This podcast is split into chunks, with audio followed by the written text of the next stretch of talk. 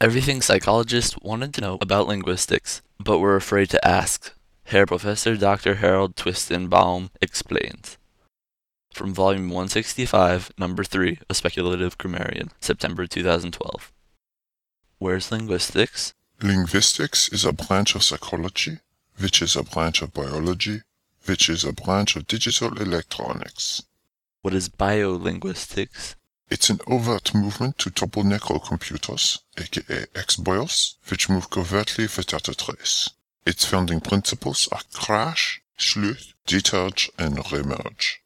Are linguists psychologists? Nope. They draw trees and leave only the leaves to the psychologist or to giraffes, whoever comes first.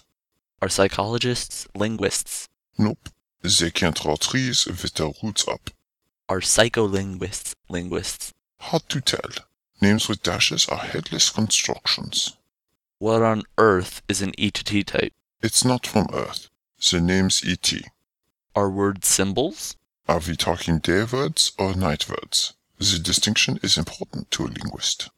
Can linguists do experiments? SPSS means small print in syntactic structures. You be the judge.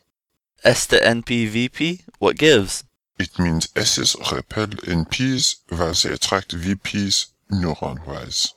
What is linguistic computation? Sorcery in two acts. Ein Spellbound, zwei Spit Out. Played in one act in Europe. Which one varies? What are stems and affixes? They are broken parts of a tree. Affixes come in many varieties suffixes, prefixes, aborixes, and idefixes. What's a clitic?